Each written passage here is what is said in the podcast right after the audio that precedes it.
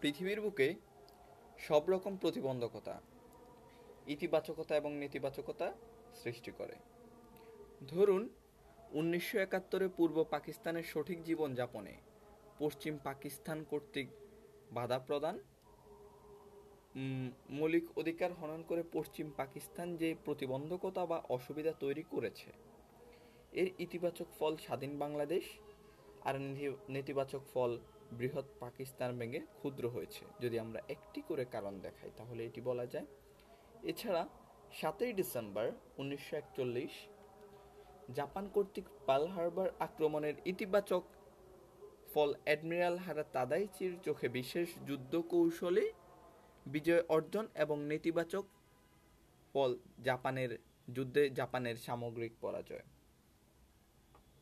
আর এজন্য earn- Arnold যে Toynbee সভ্যতার কথা বলতে গিয়ে বলেছেন, একটি বিশেষ প্রতিবন্ধকতা বা অসুবিধার মোকাবেলা করতে গিয়েই সভ্যতার সৃষ্টি হয়ে থাকে।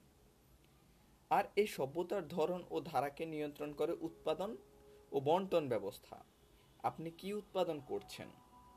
কার জন্য উৎপাদন করছেন? কতটুকু উৎপাদন করছেন বা করবেন?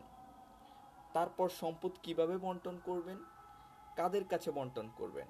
এ প্রশ্নের উত্তর সভ্যতার ধরন ও উন্নত বা অনুন্নত সভ্যতার চিত্র ফুটিয়ে তোলে।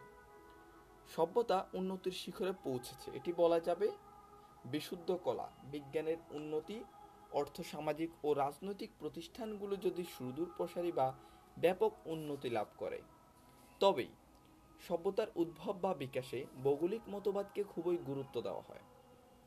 সভ্যতার সৃষ্টি বা ধ্বংসের ভৌগোলিক মতবাদের সমালোচনায় বলা যায় প্রাচীন গ্রিক ও রোম সভ্যতা।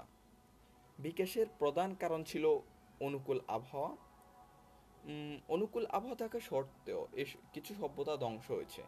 আমরা মিশর বা মেসোপটেমিয়াম সভ্যতার কথাই বলতে পারি।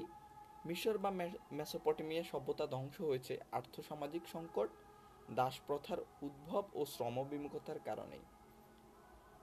বাংলা সভ্যতার ইতিহাস, চার সহস্রাব্দেরও বেশি সময় ধরে সেই ক্যালকোলিথিক যুগ থেকে চলে আসছে।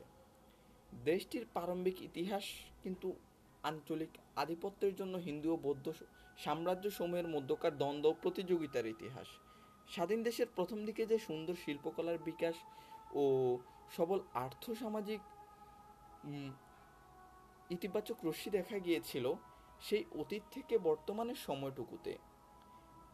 শিল্প, আর্থসামাজিক ও রাজনৈতিক উৎকর্ষতার পরিমাণ করা সম্ভব হলে সভ্যতার ধরন নিরূপণ করা সহজ হয়ে যাবে।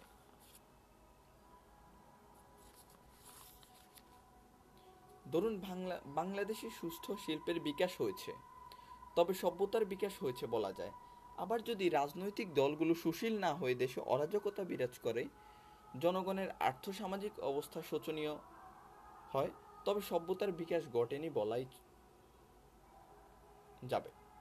সভ্যতার সংজ্ঞা, সভ্যতা, সভ্যভাব অথবা সভ্য কতটুকু সভ্যতা? এই প্রশ্নটা বরাবরের মতো আমাদের চিন্তাশীল মগজে সভ্য সভ্যতার সাথে জাগতিক সভ্যতার সাংঘর্ষিক সংজ্ঞা প্রদান করে।